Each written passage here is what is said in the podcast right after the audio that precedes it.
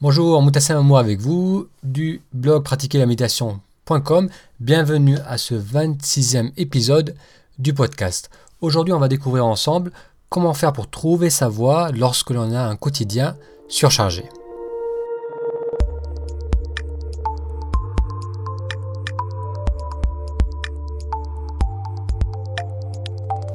Alors j'ai un ami qui travaille dans une entreprise américaine de logiciels qu'on va appeler T c'est quelqu'un qui coordonne le développement du marché en France, au Proche-Orient, en Afrique et en Europe de l'Est. Il voyage beaucoup. T gagne un bon salaire et s'est fait remarquer par sa hiérarchie pour son excellent travail. Grâce à son activité, il a pu investir dans l'immobilier et il est capable d'aider ses proches.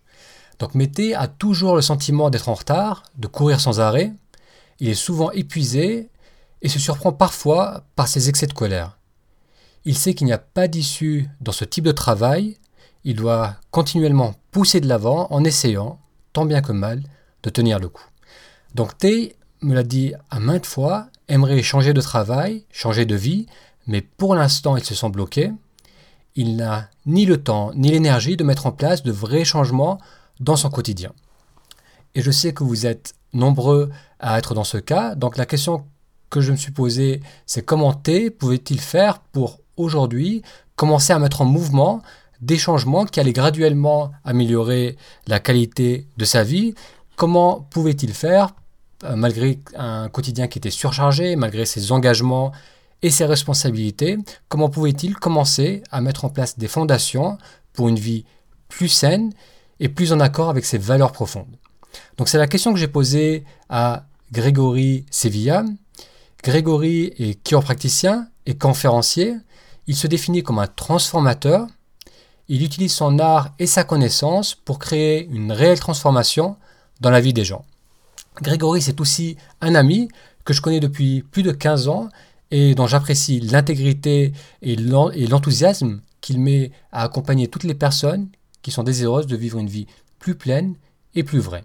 Dans ce podcast, il va répondre à mes questions et dans la dernière partie, Grégory va nous parler d'un stage de deux jours et demi qu'il va euh, proposer dans le sud de la France et en Espagne, à Barcelone. A tout de suite. Bienvenue donc à ce 26e épisode. Aujourd'hui, donc j'ai le plaisir d'accueillir Grégory Sevilla. Grégory, merci d'avoir accepté mon invitation. Merci à toi, Moutassem. Donc aujourd'hui, euh, Grégory, j'aimerais qu'on parle ensemble de comment faire pour trouver sa voie lorsque l'on a un quotidien surchargé. Et avant d'entrer dans le vif du sujet, est-ce que Grégory, tu peux nous parler un peu de ton, de ton parcours et qu'est-ce qui t'a amené aujourd'hui à, t'intéresser au développement personnel Qu'est-ce qui t'intéresse dans, le fait d'aider les gens à vivre une vie plus harmonieuse et plus équilibrée? Ok, alors j'étais sportif, je faisais du ski nautique à haut niveau et hum, j'ai rencontré un chiropraticien quand j'étais jeune qui m'a bien aidé et j'ai tout de suite euh, senti que j'avais une sensibilité pour, euh, pour ça, pour, euh, pour aider les gens.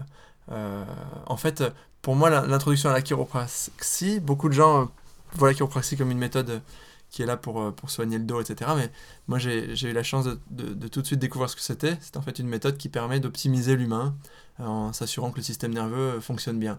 Donc de là, euh, j'ai fini par faire des études de, de chiropraxie. Et puis bien avant, à partir de 1996 précisément, je me suis mis à dévorer euh, tout ce que je trouvais en termes de, de livres qui parlaient de développement personnel à l'époque, et puis euh, des textes sacrés de différentes traditions pour comprendre un petit peu tout ça. Et puis avec les années, avec l'expérience, je me suis mis à, dévorer d'autres ouvrages plus classiques dans différentes traditions et, des textes classiques de philosophie et autres euh, qui ont nourri mon travail. Et dans ma pratique de chiropraticien, où je soigne des gens pour, pour optimiser leur santé en général, j'ai tout de suite vu euh, les, les... Voulant aider un maximum, j'ai vu les limites de ce qu'on pouvait faire avec nos mains. Je me suis rendu compte que le, mental de l'humain est tellement puissant que oui, la chiropratique va aider à changer le mental puisqu'on va équilibrer le fonctionnement du système nerveux, mais après tout ce qui va avoir été appris et qui va nous bloquer, il, fallait aussi pouvoir passer par là pour créer un changement. Donc ça m'a amené à étudier des tonnes de, de, différentes techniques, des méthodologies, etc., qui font qu'aujourd'hui je peux euh, faire une différence dans la vie des gens en les aidant à se transformer et à transformer leur vie. Oui, parce qu'en préambule et en ayant discuté avant, euh, tu parles de, cette qualité de transformateur, que c'est mm. vraiment C'était ça la clé, d'amener un, changement, une transformation dans le corps, dans la perception des, personnes. Oui, parce que je pense qu'on vit euh, dans un monde euh, qui est... La vie, à proprement parler, c'est la métamorphose et la transformation. Et, on, est tout le temps à essayer de... On se dit tout le temps, tiens, quand, quand j'aurais fait ça ou quand j'aurais, je pourrais faire autrement, alors je serais tranquille et alors je pourrais faire ce que je veux. Et en fait, euh, on se rend pas compte que tout est tout le temps en mouvement, et, c'est nous qui devons être en mouvement dans ce mouvement, plutôt qu'essayer de créer quelque chose de fixe. À chaque fois qu'on essaie de créer quelque chose de fixe, en fait, on, empêche l'abondance de la vie de, de, nous, de traverser notre vie. D'accord. Et surtout lorsqu'on est euh, dans un, dans un rythme de vie où on a beaucoup de travail, des responsabilités, euh, tout un environnement qui, qui, nous, qui, nous, garde dans un rythme assez, euh, assez effréné. Donc je t'ai parlé de cette, euh, de cette personne donc, qui travaille dans cette compagnie américaine de logiciels, qui est, qui est sûr qu'il a un emploi du temps qui est, qui est bien rempli et qui est souvent dépassé par le stress. Cette personne a consciente que sa vie actuelle ne lui convient pas. elle aimerait changer, elle aimerait changer son quotidien, peut-être trouver quelque chose qui va l'inspirer davantage. Mais elle se sent bloquée et surtout elle n'arrive pas à trouver ni le temps ni l'espace pour mettre en place des changements dans sa vie.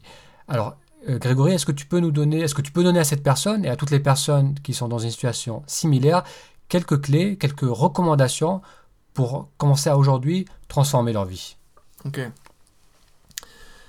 Alors, tout d'abord, je crois n'avoir jamais croisé quelqu'un qui n'avait pas besoin d'aide pour se sortir d'une telle situation la première chose qu'il faut faire, c'est se demander euh, si, dans l'état dans lequel je suis, donc dans quel l'état ce monsieur T, est-ce que dans cet état-là, je suis capable de générer une transformation? La, réponse, généralement, c'est non, pas vraiment, sinon je, ne serais pas bloqué. C'est-à-dire qu'à un moment donné, je n'étais pas bloqué, j'ai généré une situation de vie dans laquelle je suis aujourd'hui, et je suis, entre guillemets, pour cet exemple-là, victime de mon succès, euh, entre parties, de mon succès professionnel, etc. Il y a peut-être d'autres choses autour que j'avais négligées ou qu'il est temps d'adresser en fait. Donc pour certaines personnes, ça va être revoir complètement euh, leur vie, peut-être professionnelle et autres, et pour d'autres, ça sera, et parfois c'est plus sage, de réadapter les choses, mais trouver des solutions qui sont, euh, qui sont plus ingénieuses, qui nécessitent d'avoir pris un certain recul, etc.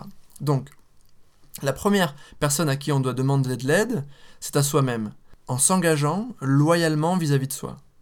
C'est-à-dire en disant, voilà, à partir d'un moment, d'un moment, on se dit, je n'ai pas de solution pour le moment, mais, ou et, je m'engage à transformer ma situation de vie actuelle en une vie d'abondance, en une vie qui correspond davantage à ce que je recherche, etc. Et là, c'est important de savoir exactement ce qu'on recherche également. Et pour pouvoir savoir ce qu'on recherche, ça nécessite d'être tranquille. Donc on est réellement dans un cercle vicieux je suis coincé, je suis stressé, euh, bien souvent, je sais plus exactement ce que je veux. Mm. On peut avoir un cas de figure où, oui, je sais exactement ce que je veux, mais généralement, celui qui sait profondément exactement ce qu'il veut et que c'est vraiment ses propres valeurs, il va trouver la solution pour mettre en marche et transformer. Mais parfois, on est tellement en burn-out que euh, on n'arrive même plus, on n'a plus les idées très claires. Mm, mm. Donc, dans un premier temps, s'engager vis-à-vis de soi-même et, si possible, avoir des personnes dans son, dans son entourage qui euh, seraient également dans cette situation, qui peuvent être dans la même que la nôtre parce que c'est les, gens de notre famille ou autres, et, qui peuvent être un soutien positif, alors vous vous engagez aussi auprès de ces personnes à décider qu'un changement va être fait. Ça y est, j'ai pris conscience qu'il y avait des choses qu'il fallait changer, je m'engage à les changer. Idéalement, si vous pouvez mettre un timing là-dessus, c'est idéal, c'est-à-dire quelque chose de concret. Un, je m'y engage vis-à-vis de moi-même, et je m'y engage pour euh, dans un an, je serai sorti de cette situation, par exemple. Mm. C'est-à-dire créer quelque chose de concret. Pas simplement être dans quelque chose de flou, il faut que ça change, j'aimerais que ça change. On s'y engage. Et après, alors on va avoir besoin de quelqu'un à l'extérieur. Quelqu'un euh, qui soit suffisamment expérimenté, là où vous ne l'êtes pas, et qui soit suffisamment de confiance, c'est-à-dire quelqu'un d'intègre que vous savez, vous savez, euh, par le bouche à oreille ou par je ne sais pas d'une manière ou d'une autre, vous, savez que vous pouvez faire, être en confiance avec cette personne pour vous y engager, pour vous engager avec cette personne totalement, sans retenue.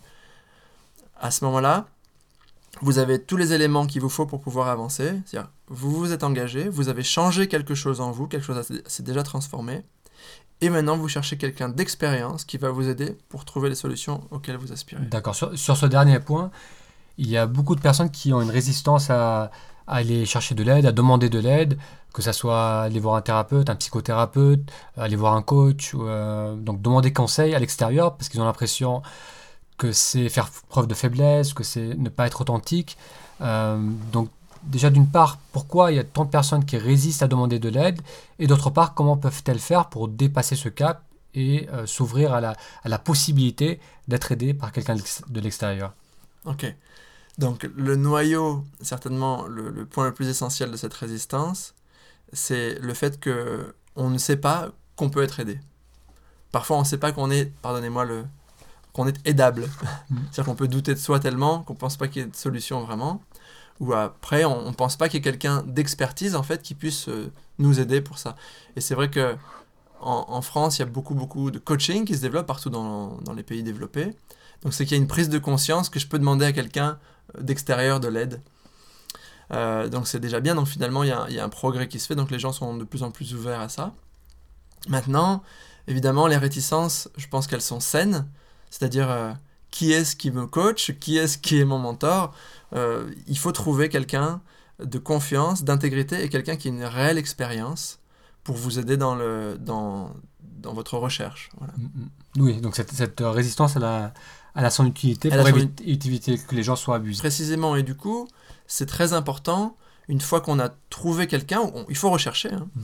euh, et qu'on a, tiens, on se dit, tiens, j'ai besoin de, de, par exemple, comme ce monsieur qui a besoin de trouver des solutions, il a besoin de quelqu'un qui, qui, va l'aider à mettre en place des méthodes pour y arriver, et peut-être à l'aider à, s'engager et, et, être soutenu pour pouvoir le faire, c'est important que cette personne recherche quelqu'un euh, et, qui ne s'arrête pas euh, dans une situation de doute. Il faut que ce soit avec quelqu'un en qui il ait confiance, donc quelqu'un dont il connaisse l'intégrité, de manière à pouvoir être détendu et se donner réellement, euh, sans retenue, faire son travail avec cette personne sans retenue.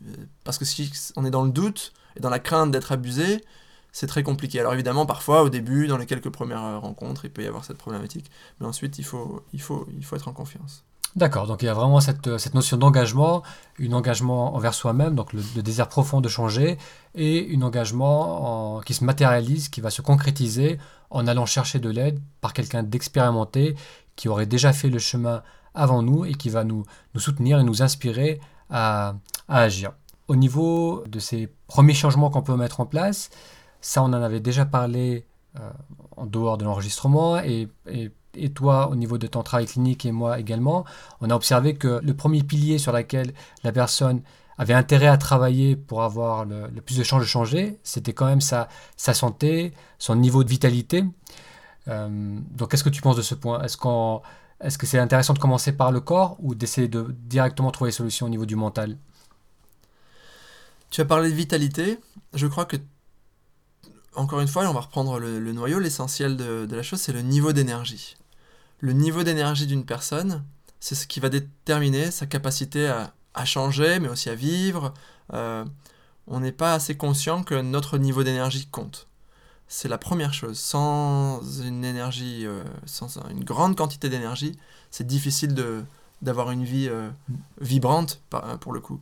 Donc, évidemment, que la santé importe, et évidemment euh, que nos pensées importent. Donc quel est le polluant le plus fort euh, chez un individu? Ça va être notre, travail d'identifier aussi. Euh, est-ce que la personne est physiquement toxique, intoxiquée par un mauvais, vraiment mauvaise hygiène de vie qui, l'empêche de, penser correctement également? Est-ce que la personne est intoxiquée par, par des, des pensées limitantes parce que ayant vécu des traumatismes à droite à gauche de la vie, ayant eu un regard assez euh, dual, j'allais dire, sur ces traumatismes, euh, je, pense, comme de nombreux philosophes, et puis comme, on, comme on le retrouve dans de nombreuses traditions, dans de nombreuses traditions, que rien n'est réellement positif ou négatif. C'est-à-dire qu'on cherche la pensée positive, il faut être positif, positif. Il n'y a rien d'absolument positif ni d'absolument négatif. La position équilibrée entre les deux, c'est celle qui nous permet d'avoir une, euh, d'être responsable et d'avoir un regard sur les choses qui, qui ne nous met pas dans un état émotionnel déséquilibré. Donc faire un ménage au niveau du mental et, au niveau, et revisiter nos traumatismes, c'est très intéressant pour quelqu'un qui a un mental qui lui joue des tours, particulièrement. C'est intéressant pour tous, mm, mm. mais particulièrement pour quelqu'un qui a un mental qui lui joue beaucoup de tours, disons. D'accord. Et ça, c'est quelque chose que tu, euh, tu aides les gens à, à, travailler à travers le stage que tu as proposé, notamment?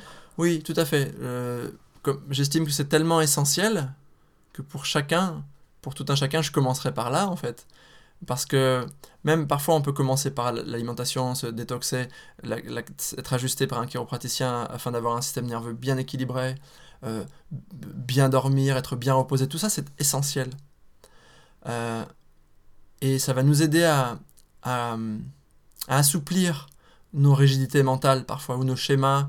Parfois on se pense très flexible mentalement, mais on a quand même, à partir du moment où on a beaucoup d'idées très arrêtées sur les choses, c'est un symptôme que peut-être on n'a pas bien intégré toutes les choses et peut-être qu'on n'a pas bien compris la nature ou les lois qui dirigent la nature. J'allais dire la nature de la vie ou les lois qui dirigent la nature. Les lois qui dirigent la nature sont très malléable en fait. Il y a une plasticité dans la nature et il faut qu'on soit capable de faire, de faire preuve de cette même plasticité pour euh, gérer notre vie, pour revisiter notre vie, pour revoir nos objectifs, pour atteindre nos objectifs.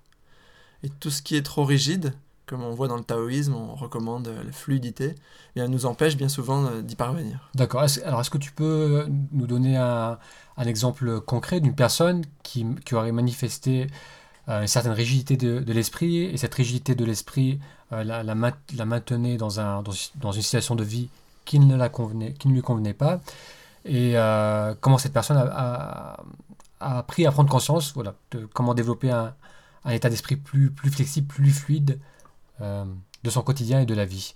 Est-ce que, tu, est-ce que tu peux nous donner un exemple concret pour voir l'impact que ça peut avoir dans une vie? Bien, il y, en a plein. Peut-être qu'on peut justement partir de, de l'exemple de ce monsieur T, qui serait donc, on va, on va imaginer là, hein, je, ne connais pas ce monsieur, donc je ne sais pas, euh, on va imaginer qu'il euh, qu'il soit coincé dans cette situation, qu'il en puisse plus et qu'il en veuille euh, terriblement à, je sais pas moi, à son patron ou un de ses patrons, qui le comprime davantage, chaque jour davantage dans cette situation.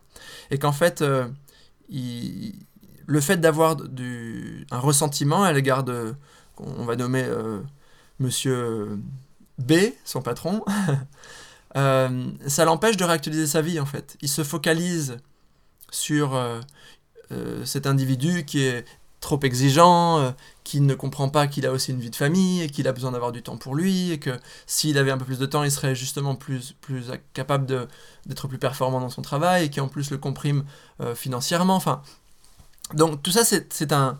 On parlait de, de, vitalité, tout ça, ça va prendre une certaine quantité dans sa banque de, de vitalité quotidienne. Chaque jour, on a une dose d'énergie et on n'en a pas plus. Et chaque soir, on va se coucher et on, en récupère d'autres. Et puis le lendemain, on a la même. Donc toutes les charges émotionnelles qu'on va avoir vis-à-vis -vis des gens autour de nous, et Dieu sait que souvent nous en avons beaucoup des charges émotionnelles. Alors plus ou moins importante. Son épouse, peut-être qu'elle lui en demande, qu'il pense, qu'il pense qu'elle lui en demande trop, ou qu'elle lui en demande pas assez, ou qu'elle est pas assez présente, trop présente. Son patron est peut-être trop exigeant. Ses enfants sont peut-être trop turbulents. Euh, le pays dans lequel il réside est peut-être pas celui dans lequel il voudrait résider pour telle et telle raison. Et en fait, toutes ces idées qui sont des jugements court-circuitent ou parasitent une grande partie de son niveau d'énergie. À partir du moment où, par la sagesse, mais en tout cas par le fait d'avoir appris, à revoir, à revisiter ses perceptions avec des outils plus justes, qui sont basés sur, sur les lois de la nature, alors il va dissoudre ces charges émotionnelles qu'il a vis-à-vis de, toutes ces personnes-là, et à ce moment-là, il aura un mental beaucoup plus clair, il sera beaucoup plus paisible pour et savoir que ce que lui, il souhaite pour sa vie, quelles sont ses valeurs, et quels sont réellement les choix qu'il a envie de faire et que, ce qu'il veut mettre en œuvre. Euh, c'est c'est, ça semble peut-être simple, mais c'est en fait aussi simple que ça. Oui. Euh, oui, donc cette, cette euh, comme, comme, oui, comme tu l'as noté, cette personne a certainement des, une perception biaisée de, son, de sa vie, de son quotidien, qui crée des charges, qui crée du, stress en lui. Et ce que j'ai remarqué chez cette personne, et cette personne et d'autres personnes, c'est qu'ils vont chercher des échappatoires, donc à travers le sport, à travers partir en vacances et vraiment faire la fête, et essayer de lâcher du lest, mais sans forcément aller à l'intérieur de soi et découvrir d'où vient cette, cette pression qu'il qu'il peut ressentir. Donc, est-ce que concrètement, il y, a, une, deux, trois questions que cette personne peut se poser qui va déjà l'aider à, lâcher un peu de l'Est et à avoir une perception un peu plus équilibrée de ce qu'il est en train de vivre? Alors, ça dépend dans quel, dans quel, euh, à quel stade il en est de, dans son désir de faire un changement. Est-ce que c'est une idée qui commence à se poser? Est-ce que vraiment il est arrivé au bout? Et qu'il sent qu'il n'y a plus de solution alternative euh, ma réponse serait un peu différente dans, dans ces deux cas. Euh, on prend quel exemple? Il est, euh, il, sent qu'il sature, qu'il va pas pouvoir continuer sur le long terme, et il espère changer d'ici 2-3 ans. Ok. D'accord, donc il n'y donc, a pas d'urgence. 2-3 ans, c'est très, c'est un grand. Alors, ça veut dire qu'il est encore OK. Mm. Ou alors qu'il n'est pas OK et qu'il ne sait pas qu'il peut changer plus rapidement. Mm. Parce que pour quelqu'un qui vit vraiment pas bien, 2-3 ans, c'est suffisamment, suffisamment de temps pour développer un cancer, faire une crise cardiaque, euh, deux des maladies euh, qui, euh, qui, qui, qui, sont les plus, les plus dangereuses mm. et qui pardon, tuent le plus d'individus au monde aujourd'hui. Donc 2-3 ans, je ne recommande pas d'attendre tout ce temps-là si cette personne n'est pas bien. Mm. Je recommande de peut-être de se rapprocher de moi ou d'autres ou personnes et faire un vrai point en fait. Mm. Et un point, ça prend pas beaucoup de temps, mais il faut pouvoir s'extraire du monde et de l'environnement dans lequel on vit. Lorsque, alors là, je vais parler de, de, mon programme. Euh, dans ce programme, on est euh, un week-end entier. Euh, généralement, ça commence le vendredi soir et ça finit le dimanche après-midi. face à soi. Et, et on a vraiment le temps et les outils pour vraiment se poser les questions justes, voir exactement où on en est, éclaircir euh, tout ce qui se passe dans nos, dans nos schémas pour pouvoir identifier vraiment ce qu'on veut. Et j'ai vu des gens, suite à un, programme de ce type, euh, je pense à deux, deux, personnes qui étaient des, des, Niçois, un agent immobilier, je ne vais pas citer les noms, et, euh, et une décoratrice d'intérieur qui avait beaucoup de réussite. Suite à ce programme, ils ont décidé de partir aux États-Unis. Ils m'ont dit le lendemain, on, a, on a tranché, on n'en peut plus. En fait, on n'en peut plus il faut qu'on parte de la région, il y, a quelque chose qui nous maintient en arrière là, on n'est pas épanoui, on a décidé de s'en aller, on part. Dans une semaine, on part 15 jours aux États-Unis, dans une région précise, et on va, on va, on va voir. Et lorsqu'ils sont revenus, ils m'ont dit on, plie nos bagages, on part. Et ils m'ont passé un coup de fil cet été. Et ils étaient à un restaurant, ils m'ont dit ça nous ferait plaisir de te voir, viens, viens déjeuner avec nous. J'ai été déjeuner avec eux. On a parlé. Alors cette dame, lorsqu'elle était venue me voir au début, il faut savoir qu'elle était dite stérile. Et euh, il y a plein de, plein de, de, de, dames euh, à qui j'ai permis d'avoir un enfant, mais pas comme vous pensez, simplement parce que c'est pas très compliqué une fois qu'on identifie les problématiques de fond, bah, la physiologie se remet à marcher. Et entre, donc, elle a réussi, donc elle a eu un enfant, première chose quand même significative. Et deuxième chose, euh, ils ont fait fortune. C'est-à-dire que le monsieur, il m'a dit, son, son entreprise, il, il, avait fait 300 millions de chiffre d'affaires dans l'année.